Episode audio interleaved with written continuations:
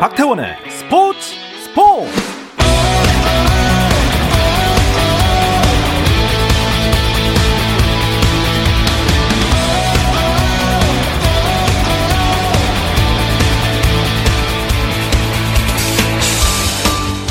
스포츠가 있는 저녁 어떠신가요? 아나운서 박태원입니다. 오늘의 이슈들을 살펴보는 스포츠 타임라인으로 출발합니다.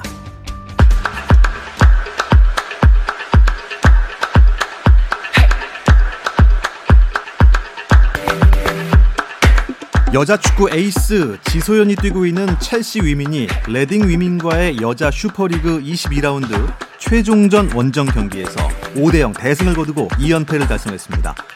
선발로 출전한 지소연은 공격 포인트를 기록하지는 못했지만 후반 13분 구로 레이텐과 교체될 때까지 58분간 그라운드를 누비며 팀 승리에 힘을 보탰습니다. 이강인이 8경기 만에 선발로 나선 스페인 프리메라리가에서는 발렌시아가 레알 비아돌리드를 3대0으로 이기고 오랜만에 승점 3점을 따냈습니다. 이강인은 날카로운 패스를 선보이며 65분간 그라운드를 누볐지만 공격 포인트를 올리지 못했습니다. 미 PGA 투어 웰스 파고 챔피언십에서는 로리 맥켈로이가 최종 합계 10언더파 274타로 정상에 올라 이 대회에서 통산 3번째 우승을 하는 기쁨을 안았습니다.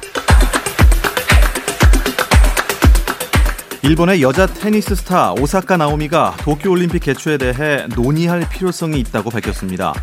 오사카는 이탈리아 로마에서 열린 여자 프로테니스 투어 BNL 이탈리아 인터내셔널 기자회견에 참석해 올림픽은 내가 평생을 기다려온 대회라고 전제하며 하지만 사람들이 위험한 상황에 놓이고 또 불편함을 느끼게 된다면 논의가 필요하다고 생각한다고 말했습니다. 미국 메이저리그 샌디에이고 파드리스의 김하성이 시즌 5번째 타점을 수확했습니다. 김하성은 샌프란시스코 자이언츠전에 팀이 10대1로 크게 앞선 9회 초 원아웃 2, 3루에서 타석에 들어섰고 마운드에 있는 KBO 리그 삼성 라이온즈에서 3시즌 동안 뛴 외야수 다린 러프가 올라왔습니다. 김하성과 러프가 KBO 리그를 떠나 빅리그 무대에서 타자와 투수로 맞대결을 펼친 가운데 김하성이 우익수 희생 플라이를 날려 타점을 기록했고 샌디에이고는 11대1로 승리했습니다.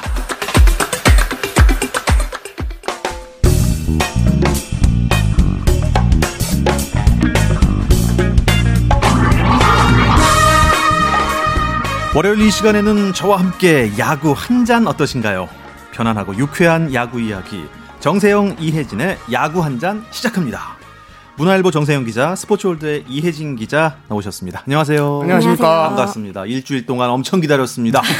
물론 매일 그 게스트가 바뀌는데 제가 다른 게스트들한테는 일주일 동안 보고 싶었습니다. 안 합니다. 네. 진짜요? 이건 줄 아세요? 제가 야구를 특히 더 좋아하기 때문입니다. 제가 확인하겠습니다. 그러니까 매일 들으셔야 돼요, 방송은. 지난 한 주 이슈들부터 짚고 가겠습니다. 코로나19 백신 접종을 했잖아요. 네, 그렇습니다. 지난주 화요일에 경기가 없었죠. 맞습니다. 네, 잘 마무리됐습니까? 예, 지난주 월요일 야구 대표팀 예비 명단이 든 116명이 이틀에 걸쳐서 이제 3, 4일 이틀에 걸쳐서 1차 백신을 맞았는데요. KBO 리그 3국은 지금 휴유증을 고려해서 4일 경기를 모두 취소했고요. 5월 5일 어린이날 경기부터 지난주 일정을 시작했습니다. 일단 백신을 접종한 선수들 팔에 뻐근함을 느끼는 이런 증상 아주 일반적인 증상은 있었지만 네. 모두 이제 백신 후유증은 크게 없었다. 그리고 정상적으로 116명의 선수들이 5일 어린이날 경기에 정상적으로 출전했습니다. 네, 어린이날부터 일요일까지 경기를 쭉 했는데 중간에 경기가 취소가 되고 난리가 났었어요. 하늘이 뿌옇고 노랗고. 맞습니다. 미세먼지 때문에 정말 힘들지 않았습니까? 네, 말씀하신 것처럼 미세먼지로 탁해진 공기, 야구장도 예외는 아니었는데요. 7일 높은 미세먼지 농도로 잠실, 인천, 수원, 광주 4경기가 취소됐습니다. 프로야구 정규 시즌에서 미세먼지 취소가 나온 건 3년 만입니다. 2018년 4월 6일 그리고 4월 15일 경기가 연기된 바 있습니다. 문제는 다음 날도 공기질이 그렇게 크게 달라지지 않았다. 컸다는 점인데요. 네. 8일 예고됐었던 더블헤더에도 영향을 미쳤습니다. 잠실, 수원, 인천, 광주에서 열리려던 1차전이 미세먼지로 취소가 됐고요. 결국 9일 더블헤더로 재편성됐습니다.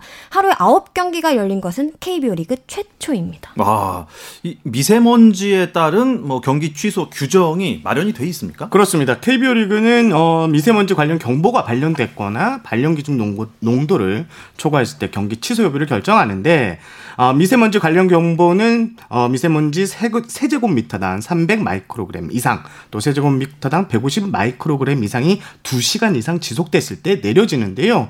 제가 금요일 날 문학경기장을 찾았는데 문학경기장 지금 미세먼지 기준이 577 마이크로그램이었습니다. 아, 결국 경기 개시 시간 2시간을 앞두고 경기 운영위원회가 취소를 결정했습니다. 그러니까 뭐 우리나라 서쪽으로 갈수록 더 강해지는 거잖아요. 네. 야, 이렇게 미세먼지 때문에 뭐 우천 취소야 뭐 자주 겪는 일이지만 미세먼지로 경기가 취소됐다. 그럼 무조건 다음 날 더블헤더 하는 겁니까? KBO 리그는 일단 올 여름 열리는 도쿄올림픽 기간 중에 휴식 기간을 갖는데요. 팀당 144경기 완주를 위해 4월 13일 이후 취소 경기부터는 더블헤더를 실시할 수 있습니다. 세부 수칙에 대해서 공식적으로 발표하지는 않았습니다. KBO 측에 문의한 결과 기본적으로 다음날 더블헤더를 치르는 것을 원칙으로 합니다만 3연전 마지막 날 등은 상황에 따라 달라집니다. 뭐 가령 목요일 같은 경우는 동일 대진 때 더블헤더가 편성이 되고요. 일요일 같은 경우는 월요일 또는 동일 대진 때 다시 더블헤더가 편성이 됩니다. 또 작년과 동일하게 선수들의 체력 부담을 완화하기 위해 정식 경기 성립 전 우천 등의 사유로 경기가 중단된 경우는 다음날 특별 서스펜디드 경기도 진행이 됩니다. 아유, 뭐 코로나19에 미세먼지에 올림픽에 이슈들이 정말 많은데 이 144경기를 다 해야 되는 건지 그러니까요. 좀 의문이기도 합니다. 이게 프로야구단 입장에서 가장 이제 예민한 게 일요일 날 경기가 취소되는 거예요.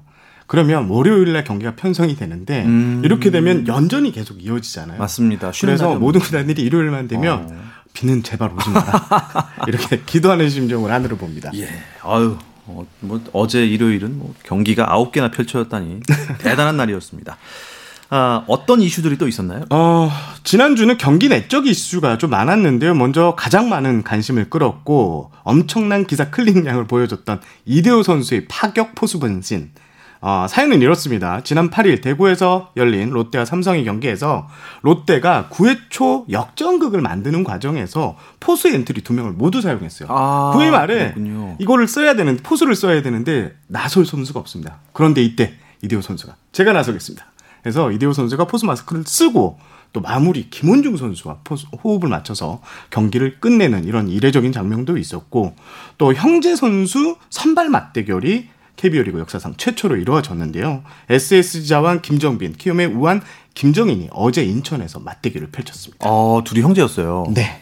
근데 야, 아무리 형제가 다른 팀에서 뛰고 있다고 해도 선발 맞대결이 이루어진다는 거는 정말 확률적으로 떨어지는 거죠. 그렇습니다. 그렇습니다. 와. 자, 이대호 선수 얘기를 좀 해보겠는데 포수를 한 적이 있습니까? 전에? 저는 일단 처음이었는데요. 찾아보니까 2001년 프로 데뷔 후 처음이었다고 합니다. 또 만 38세 이상의 선수가 개인 통산 처음으로 포수 마스크를 쓴 것도 이대호 선수가 최초라고 합니다. 고교 시절 뭐 가끔씩 포수 마스크를 쓴 적이 있다고는 하지만요. 네. 벌써 20년 전 일이잖아요. 그럼에도 팀을 위해 직접 나섰습니다. 사실 전문 포수가 아닌 만큼 많은 것을 기대하긴 어려웠는데요. 많은 이들이 이제 무난하게 공을 잡아주는 것만으로도 성공 아니냐 이렇게 생각을 했지만 이대호 선수는 볼 배합에 따라 위치를 뭐 다르게 다 가져가거나 절묘한 프레이밍 실력까지 선보여 눈길을 끌었습니다. 심지어 포수 출신인 그 김태형 두산 감독의 경우는요. 이대호 선수의 수비를 보고 극찬하기도 했습니다. 이게 포수 프레이밍이 네. 이게 쉽지 않거든요. 어려워요. 걸려있는 걸 살짝 올리는 걸 하고요. 또 몸쪽 바깥쪽 왔다 갔다 하면서 예. 타자들이 진짜 포수 아니야? 라고 생각할 정도로 많이 했고요. 사실 이대호 선수가 올스타전에 투수로 한번 나선 적도 있습니다. 야구 잘하는 DNA를 갖고 있는 선수 바로 이대호 선수입니다. 모든 포지션을 다 소화할 수 있는 이대호 선수였습니다. 뭐 어쩔 수는 없는 상황이었다. 롯데가 이번 시즌에 좀 선수 기용을 이색적으로 많이 하는 것 같아요. 네, 그렇습니다. 이대호 선수가 포스 마스크를 썼던 8일 대구 삼성전 같은 경우는 총력전이었거든요. 어쩔 수 없었다 이런 부분이 있지만 이번 사례 말고도 롯데는 말씀하신 것처럼 다소 파격적인 선수 기용을 많이 하고 있습니다. 가장 대표적인 장면이 야수의 투수 기용입니다. 30경기를 치르는 동안 마운드에 오른 내야수, 외야수, 포수 모두 합쳐 6명이나 됩니다. 한 경기에 순수 야수 3명이 나란히 등판한 적도 있습니다. 있어요. 사실 야수의 투수 기용 같은 경우는 좀 어쩔 수 없는 선택이다 이렇게 보기보다는 경기가 크게 벌어진 상황에서 투수들을 좀 아끼는 목적이 좀 강했거든요. 또 어떻게 보면은 내일을 위해 오늘 조금 일찍 내려놓았다고도 볼 수 있는데 사실 지난 시즌에선 롯데 이런 장면 안 나왔었거든요. 아무래도 수배로 하나 감독이 시도한 후에 조금 더 좀 적극적으로 활용하지 않나 그렇게 생각이 됩니다. 현장에서는 뭐라고 합니까? 뭐 팬들이 보기에는 이색적이고 이벤트성이고 그리고 또 응원하는 팬 입장에서는 아 이번 경기는 그냥 포기하나 보다 이럴 수도 있지 않습니까? 어때요? 일단 현장 투수 코치들 한 시즌 동안 이 한정된 자원을 끌고 가야 되는 투수 코치들은 아주 긍정적인 반응입니다. 일단 네. 팀마다 KBO 리그 투수 뎁스가 약한 상황에서 역전이 불가능하다라고 판단이 들면 불펜 투수를 아껴야 한다. 그래서 다음 경기를 대비해야 된다. 네. 그래서 야수가 투수 나가는 건 괜찮다고 하는데 또 반대 의견이 좀 있는데 반대 의견 같은 경우에는 이 야수들 입장에서는 이게 투수들도 던지다가 보면 옆구리나 뭐 어깨 이런 부상을 당하는데 야수들은 전문 투수가 아니기 때문에 근육을 잘못 쓰기 때문에 부상을 위험이 더 크다. 이런 얘기도 나오고 있거든요. 그럴 수도 있겠어요. 그렇게 되면 선수가 잠시 알바로 투수를 올라갔는데 진짜 나의 야구 인생까지 망칠 수도 있다. 이런 얘기까지 나오는데 의견은 좀 갈리는데 그래도 현장 전체적인 분위기를 고려하면 투수 운용, 야수가 투수하는 건 조금 긍정적으로 보는 시선도 있습니다. 이혜진 기자는 어떻게 생각하세요? 저는 이게 좀 일시적이나 아니면 가끔 나와야 되는데 좀 롯데에 초점을 맞춰서 좀 얘기를 해보자면 좀 잦지 않나라는 생각을 좀 해봅니다. 사실 뭐 포지션 파괴 이거 자체를 떠나서 과정을 사실 조금 짚고 싶은데 아까 살짝 언급하기도 했지만 롯데의 경우에는 선발진이 일찍 무너지거나 초반부터 크게 기울어진 경기에서 투수를 아끼는 차원의 기용이 많았습니다. 그만큼 초반부터 좀 끌려가는 경기를 많이 했다 이렇게 볼 수가 있습니다. 실제로 현재 12승 18패로 최하위에 머물고 있기도 하고요. 그리고 이러한 또 기용이 구체적으로 어떤 효과를 겨냥하는지도 저는 살짝 애매해 보이거든요. 세부적으로 들여다봤을 때 연투 등으로 불펜진이 전반적으로 뭐 크게 지쳐있다든지 아니면 다음날 일선방 등 강력한 카드가 있어서 그쪽으로 좀 중점을 둔다거나 한다면 좀 이해가 되겠지만 그렇지 않다면 그저 지는 경기에 좀 필승조를 아끼겠다. 일찍 백기를 드는 것처럼 비춰질 수도 있다고 봅니다. 더욱이 좀 비슷한 장면이 반복되면서 이제는 팬들 입장에서도 크게 이벤트로 여겨지지는 않는 분위기입니다. 또 말씀하신 것처럼 네. 야수 차원에서는 그 부상의 위험 또한 분명히 존재하고요. 자, 이 롯데 어떻게 이 문제를 해결할지 일단 뭐 부산 팬들한테 좀 물어봐야겠어요. 예.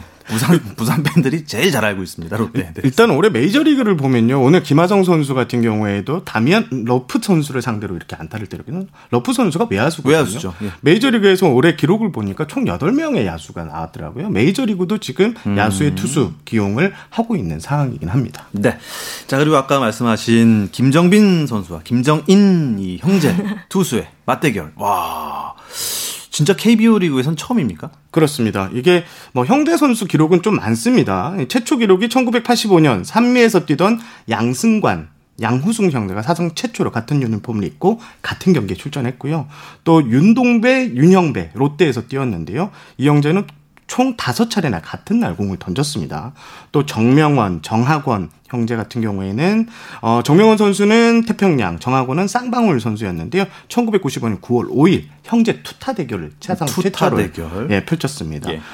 그 최근에도 형제 선수들 출전 기록이 많은데요. 가장 이슈가 됐던 게 2019년 최정, 최양 형제가 네. 같은 날 예, 홈런을 날리는. 맞아요. 형제 홈런 있었죠. 그런 경기도 있었고요. 또 김범수 선수, 김윤수 선수가 지난해 7월 20일 같은 날 동시에 또 패전투수가 되는. 아, 예. 김범수 선수는 하나, 김윤수 선수는 삼성이었는데 이런 기록도 있습니다. 선발 투수 형제 대결은 최초입니다.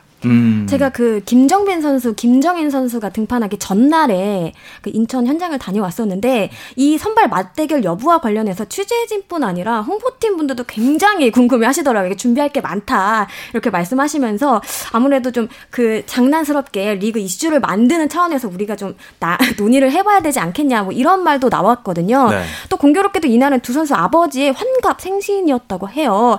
가족에게도 좀 뜻깊은 날이 아니었을까 싶습니다. 자, 형제 대결 누가 이겼나요? 선발 로테이션이 확정되기 전 형인 김정빈 선수가 기다리고 있다 이렇게 자신감을 보였는데요. 실제로 형이 판정승을 거뒀습니다. 이날 김정빈 선수는 3이닝 동안 2피안타 3볼넷 5탈 3진으로 무실점을 기록했고요. 김정인 선수는 3이닝 동안 홈런 1개를 비롯해 3피안타 2볼넷 4탈 3진 3실점을 기록했습니다. 김정빈 선수는 두 번의 만루 위기를 무실점으로 막아낸 게 컸고요. 반면 김정인 선수는 제구가 흔들리는 가운데 유격수 실책이 나오는 등 동료들도 도와주지 못했습니다. 다만 두 선수 모두 3이닝만에 소화하고 내려가면서 승수를 챙기는 이는 없었습니다. 두 선수 합하면 6이닝 3실점 퀄리티 스타트입니다. 합작했네요.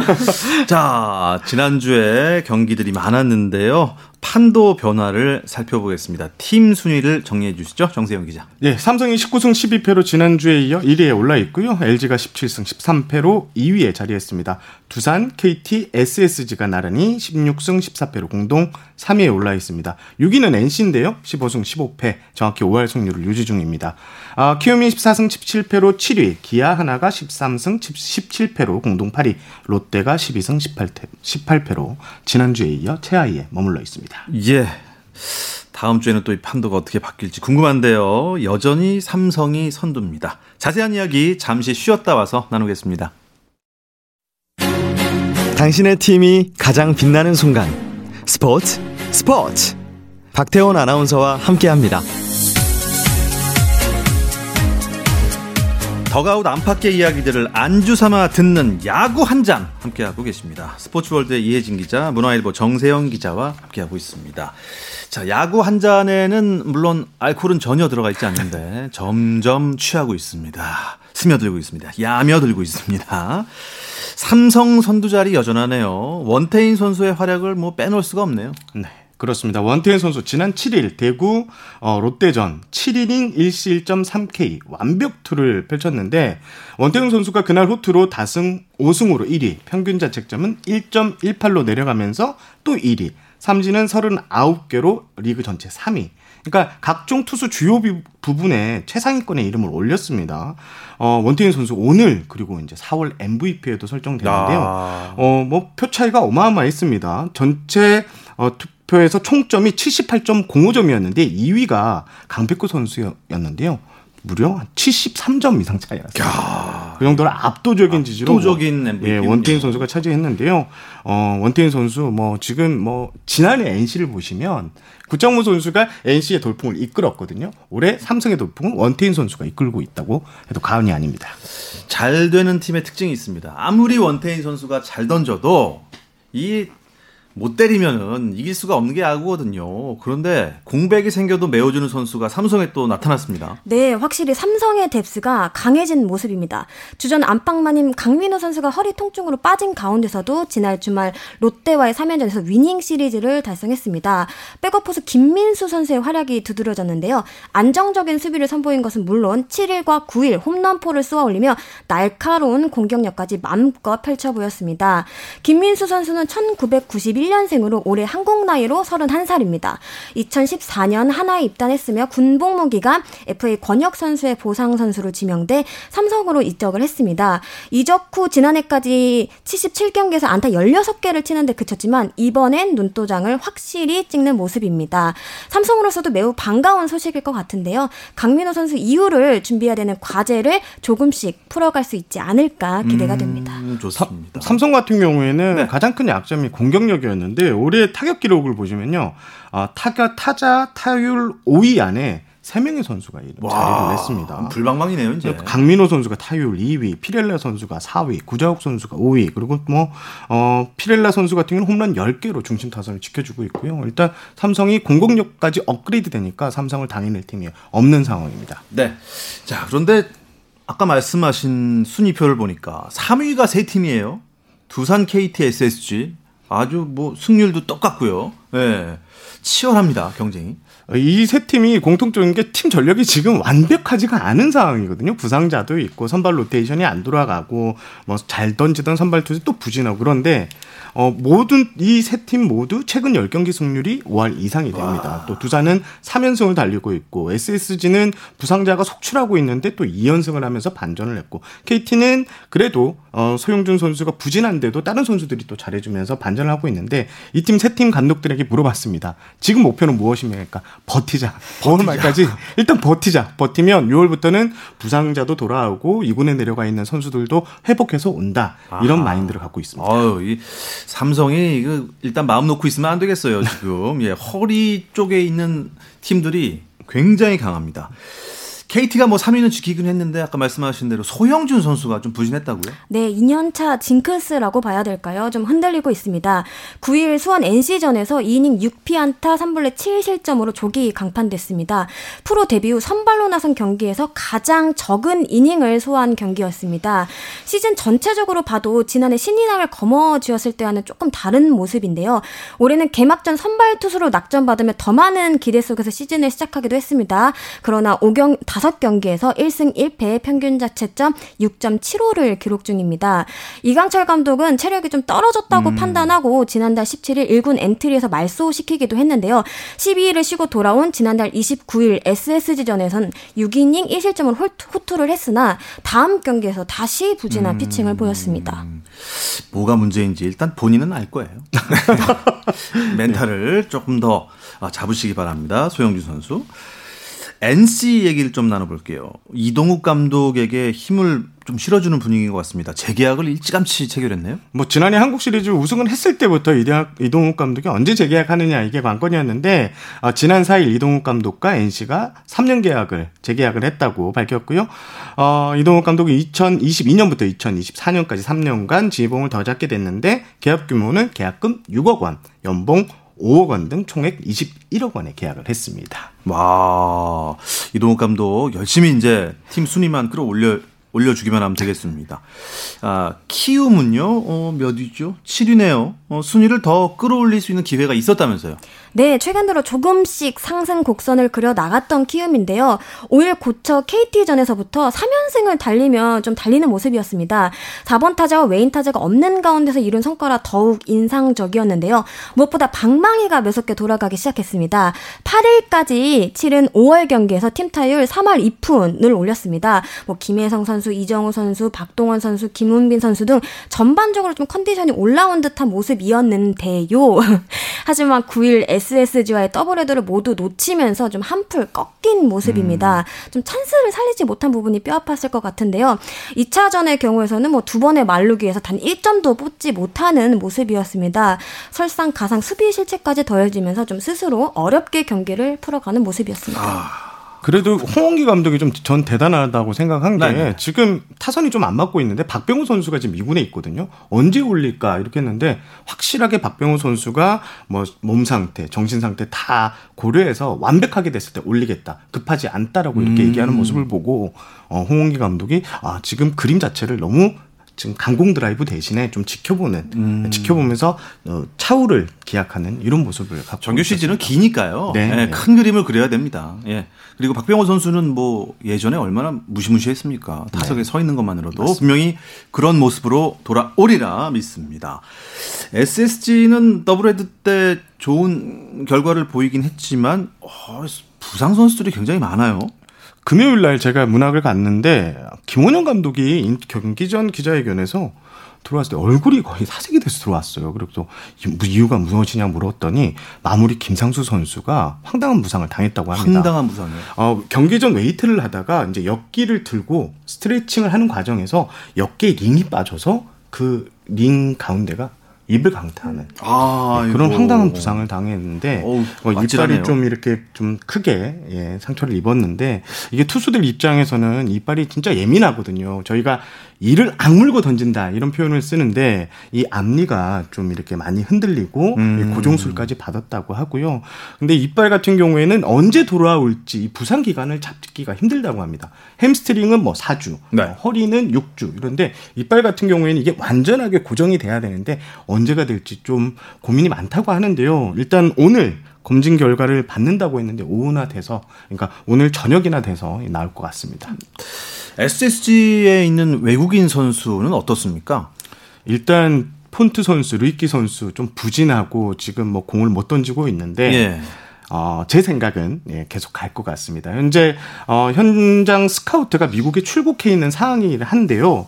하지만 이 스카우트가 간 이유는 뭐 용병을 바꾸겠다 이런 의미는 아니고요. 메이저리그 트리플 A 경기 마이너리그가 지금 개막을 했습니다. 그래서 투수 자원을 보러 갔다. 이렇게 보시면 될 것 같고 현재로서는 뭐 바꾸지 않겠다는 게 유정규 단장의 말인데 제 느낌은 지금 SSG 같은 경우는 올해 뭐 FA 투자도 많았고 추신수 선수가 왔기 때문에 올해 반드시 성적을 내야 되거든요.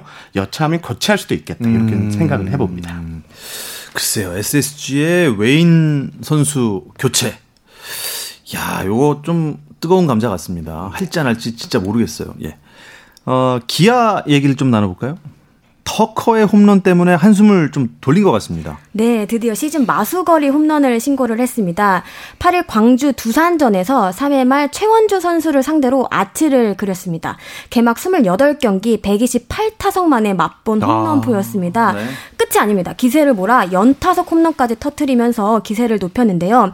올 시즌 기아는 장타력에서 매우 약한 모습을 보이고 있습니다. 30경기에서 팀 홈런 9개에 그쳤습니다. 이 부분 1위인 NC가 50개를 때려낸 것과 비교하면 차이가 굉장히 큽니다. 그만큼 팀 내 파워를 갖춘 타자들이 적은데요. 최용우 선수가 4개를 치긴 했으나 안과 질환으로 전력에서 이탈한 상황이고요. 또 왼쪽 내복사근 통증으로 자리를 비웠던 나지완 선수 역시 복귀를 앞두고 있었으나 또 다른 불편함이 생겨서 재활군으로 이동했다고 합니다. 경기 흐름을 좀 가져가기 위해서는 좀 한 방이 필요하잖아요. 터커의 어깨에 좀 많은 시선이 쏠릴 수밖에 없을 듯합니다. 예, 이렇게 좀 방망이가 빵빵 터져줘야 응원단들도 힘이 좀 날 텐데 말이죠. 한화의 수비가 참 독특합니다. 저는 사실 듣도 보도 못한 수비인데 이게 시프트가 따로 있는 건가요? 네, 있습니다. 일단 한화의 수비가 또 화제가 된 게 9일 잠실 LG전이었는데요. 외야수가 무려 4명이 섰습니다. 네. 유격수 하주석 선수가 이제 외야 우익수 앞에서는 중견수와 우익수 사이에서는 4명 카드를 들고 나왔는데 이게 라무스 선수가 요즘 장타력이 좋거든요. 그래서 무조건 타구는 외야로 보낼 것이다. 그래서 하주석 선수가 그 외야의 중간에 이제 자리를 했습니다. 하지만 이 시프트를 또 뚫는 라모스 선수의 안타가 또 나오면서 시프트가 뭐 이렇게 무용지물이 됐는데 올해 하나는 참 시프트로 인해서 많은 화제를 모으고 있습니다. 하지만 제가 그걸 물어봤거든요. 하나 이제 전력 분석팀에 시프트 확률이 어느 정도 되냐? 75% 정도 됩니다. 이게 상당히 높은 숫자거든요. 시프트 그리고 하나가 많이 쓰니까 지금 리그 전체가 지금 시프트로 많이 가고 있거든요. 하나가 지금 수비에서만큼은 이제 선 하는 구단이 되고 있습니다. 네, 이 소식을 끝으로 이번 주 야구 한 잔 여기서 마무리하겠습니다. 문화일보 정세용 기자, 스포츠월드의 이혜진 기자 두 분 고맙습니다. 감사합니다.